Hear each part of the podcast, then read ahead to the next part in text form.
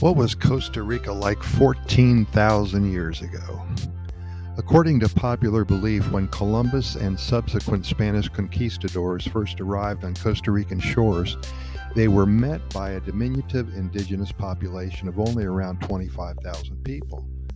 Due to lack of precious metals or stone and no substantial indigenous workforce to exploit, these Spanish settlers were forced to till the land alone, becoming independent subsistence farmers rather than feudal lords or latifundistas, as in other parts of Central and South America, and thus there developed a rural, classless democracy of peace loving white farmers who greatly valued freedom and family. Until very recently, this served as the generally accepted version of colonial history, becoming part of a national ideology. The unifying myth of the nation, what historian Theodore Creedman has described as Leyenda Blanca, or White White Legend, excuse me. Over the last few years, archaeological discoveries and research have led to historians and sociologists to discredit and rewrite this myth, suggesting that it is not only underplaying the cruel treatment and exploitation of the indigenous peoples, but also ignores the diverse cultural influences within the region over exaggeration of whiteness in Costa Rican and denying existing class differentiation and unequal division of wealth and power. It is now thought that on the eve of the conquest in 1502, there were actually as many as 500,000 people living in the area now that is Costa Rica, dispersed throughout the region in distinct cultural groups that show influences from both Mesoamerican and South American civilizations. Archaeologists have found evidence of hundreds of residential sites and thousands of artifacts that attest to the movement, the migration, and the interaction of peoples throughout the surrounding areas, and to important agricultural, social, and stylistic divisions that correspond to these ethnic and cultural differences. There is little evidence to indicate when exactly the region was first inhabited. It is estimated that large waves of primitive people first reached the North American continent between 20,000 and 40,000 years ago, migrating from Asia, particularly Mongolia and Siberia, to settle in the Northwest. Gradually, over many thousands of years, these people traveled southwards, eventually reaching Tierra del Fuego, the southernmost tip of Argentina, adapting to the varied climates and environments they encountered along the way. Evidence of occupation in Costa Rica dates back to about 12,000 BC, about 14,000 years ago.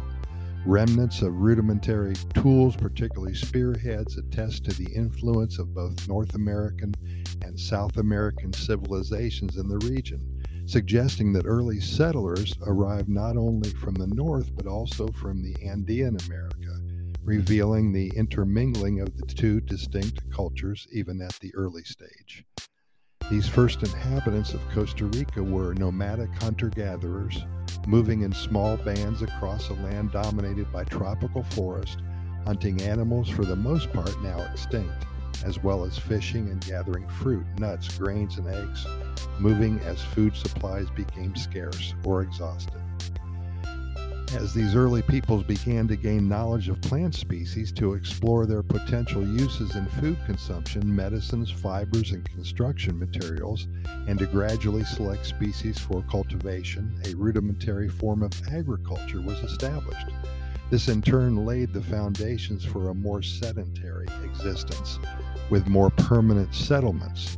The transition into agricultural production happened primarily between 4000 and 1000 BC, with evidence of permanent settlements found in the area of Costa Rica from about 2500 BC onwards. As experience and expertise and consequently food supplies increased, so populations grew, settlements became more complex and sophisticated, and agriculture intensified. At this point, the existence of an important social and agricultural divide reflecting ethnic differences became evident, marking the region as the approximate boundary between Mesoamerica and Andean America. Tribes living in the northwestern and central areas of Costa Rica showed Mesoamerican influence, growing grains, particularly maize, uh, maize, which is corn and beans, crops typical to the semi arid zones of Mexico, while contact with South America was evident among the semi nomadic tribes of the southern Pacific and Caribbean coasts, where slash and burn cultivation of yucca and other tubers uh, uh, and uh, by, I know I'm pronouncing that right or wrong, excuse me. That's a kind of palm nut, all common to South American region, was prevalent. The chewing of coca leaves or Andean customs were also common. Tools and instruments of labor developed according to these agricultural advances and geographical and ethnic differences in the drier areas of Guanacaste and Nicoya.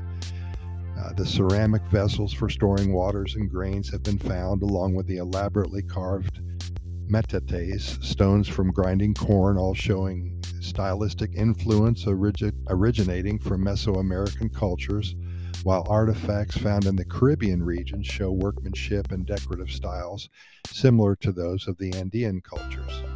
The technique of ceramic modeling itself is thought to have originated in Colombia and Venezuela and traveled up into Central and North America, again reinforcing the idea that pre Columbian peoples across the continents did not live in isolation but had regular contact and exchange through trade, migration, and conquest.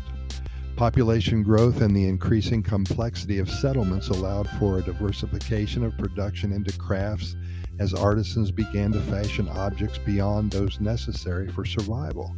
In recent decades, archaeologists have found thousands of intricately worked artifacts throughout the country jewelry, decorative ceramics, elaborately carved stone and jade figures, gold and silver work, and woven textiles. Again, they show marked stylistic and technical differences corresponding to cultural movement and exchange. The use of materials not sourced in Costa Rica confirmed the existence of huge mercantile circuits throughout the region. Guatemala was probably the principal source of jade, while gold and silver are thought to have been imported from South America. There's so much more to discuss here. Just because of the matter of time on these podcasts, I'm going to break this into three or four sections. And so tomorrow we're going to talk about the village life in Costa Rica. Pura Vida, thanks for listening, and we'll see you tomorrow.